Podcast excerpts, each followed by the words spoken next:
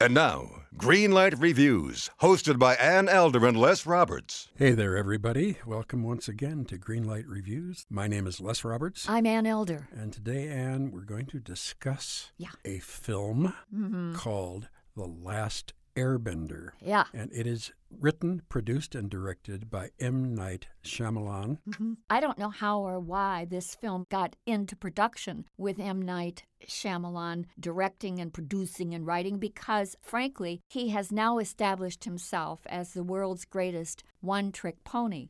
And I think it's pretty obvious. He had a hit with The Sixth Sense. And of course, since then, it's been, you know, a staggering descent downhill. I think, too, that when I see all of his movies, it's so apparent that this director really likes the kind of movies that Rod Serling did so well. I'm talking about Rod Serling, who created The Twilight Zone. Sure. And many of those same elements are in Shyamalan's movies mysticism and science fiction and thinking outside the box, in other words, being in the Twilight Zone. And you just wonder why doesn't he just sit down and take a couple years off and study the work of Rod Serling? You know, in those half hour shows, which really amounted to 22 minutes of theater, drama, Right? Great theater teleplay drama, most of them. he created indelible characters and phenomenal situations and did so in such a brief period and really captured the imagination of the audience. And in Airbender, and frankly, in all of Shyamalan's films, none of those elements exist. It's too bad.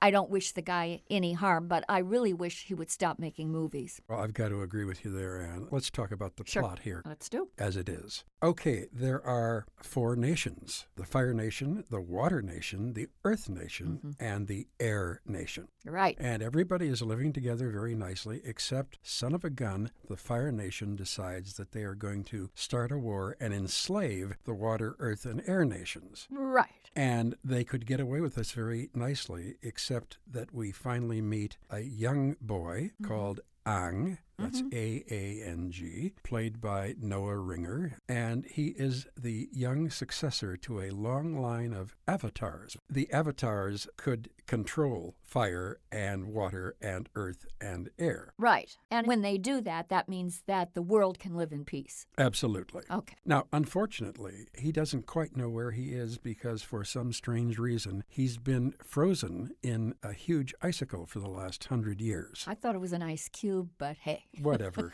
it doesn't matter. and when I heard that, I was reminded immediately of Woody Allen in Sleeper. Exactly. Mm-hmm. And he is released from the icicle by a prince and princess of the Water Nation. And the actors are Nicole Peltz Uh-huh. and Jackson Rathbone. And their names are Suka and Katara. That's right. Okay. And Katara, by the way, has a grandmother played by, of all people, Catherine Houghton. And we remember Catherine Houghton from 50 years ago when she played the daughter of Tracy and Hepburn in Guess Who's Coming to Dinner. She'll have a lot to talk about then in her career. That's right. She has She's two got movies to these mention. two movies. Right. The bad guy in this film, of all people, Well, the bad guy was the director, but forgetting that, you mean the Okay. bad guy up on the screen. the bad guy up on the screen is Dev Patel. Uh-huh. I'm sure we all remember him and how good he was in that blockbuster Oscar winning film of several years ago, Slumdog Millionaire. He plays the bad guy. He's not really bad, he's just kind of bad. well, he's kind of the son of the guy who runs the Fire Nation. That's right. And he's got a bad reputation going for some reason or other. So he's been assigned to bring back this avatar Buddha like kid, Ang, to his kingdom. And if he does that, then all will be forgiven. Whatever that all is, we don't really know what that is. Anyway, that was his assignment. So he sort of lurks in the background trying to capture this forlorn Ang who's having a lot of trouble, by the way, finding the ability to bend water. He seems to be pretty good in the other elements, but this one he can't master for some odd reason. And of course, when people are throwing fireballs at you, you better have water there to Yeah. put out the fireballs. Yeah, I guess. Does this sound the slightest bit ridiculous? Ann? this movie was so bad, I kept thinking of the big budget studio movies that I've seen over my lifetime. Yes, right. Certainly, The Conqueror with John Wayne as Genghis Khan, which was such an awful idea, and so many others. But I've never seen a big budget movie this bad in memory. Well, all I could think of was that we have these four elements earth, wind, fire, and water, and that M. Knight is out of his element, which is obviously filmmaking. And as I thought of that, I laughed heartily in the movie, and I was able to find some enjoyment in the campiness of the picture. And I was also able to lead a few of the teenagers sitting around me in a chorus of some ha ha ha's along the way, too. So by the end of the picture, pretty much my side of the audience was holding their sides. Unfortunately, the waterbenders, the firebenders, the airbenders, the earthbenders, and by the way, the earthbenders, they have a great job. They just kick up a lot of dust in people's faces. I want to know what bender Shemalion has been on. He's a film bender, I guess. He's been on a bender down at the local bar to put this kind of a movie together. But all these people who are supposed to do these wonderful Yeah. bending things, they all unfortunately are given choreography to perform that is quite effeminate looking. It is, indeed. It just adds to the hilariousness of this picture.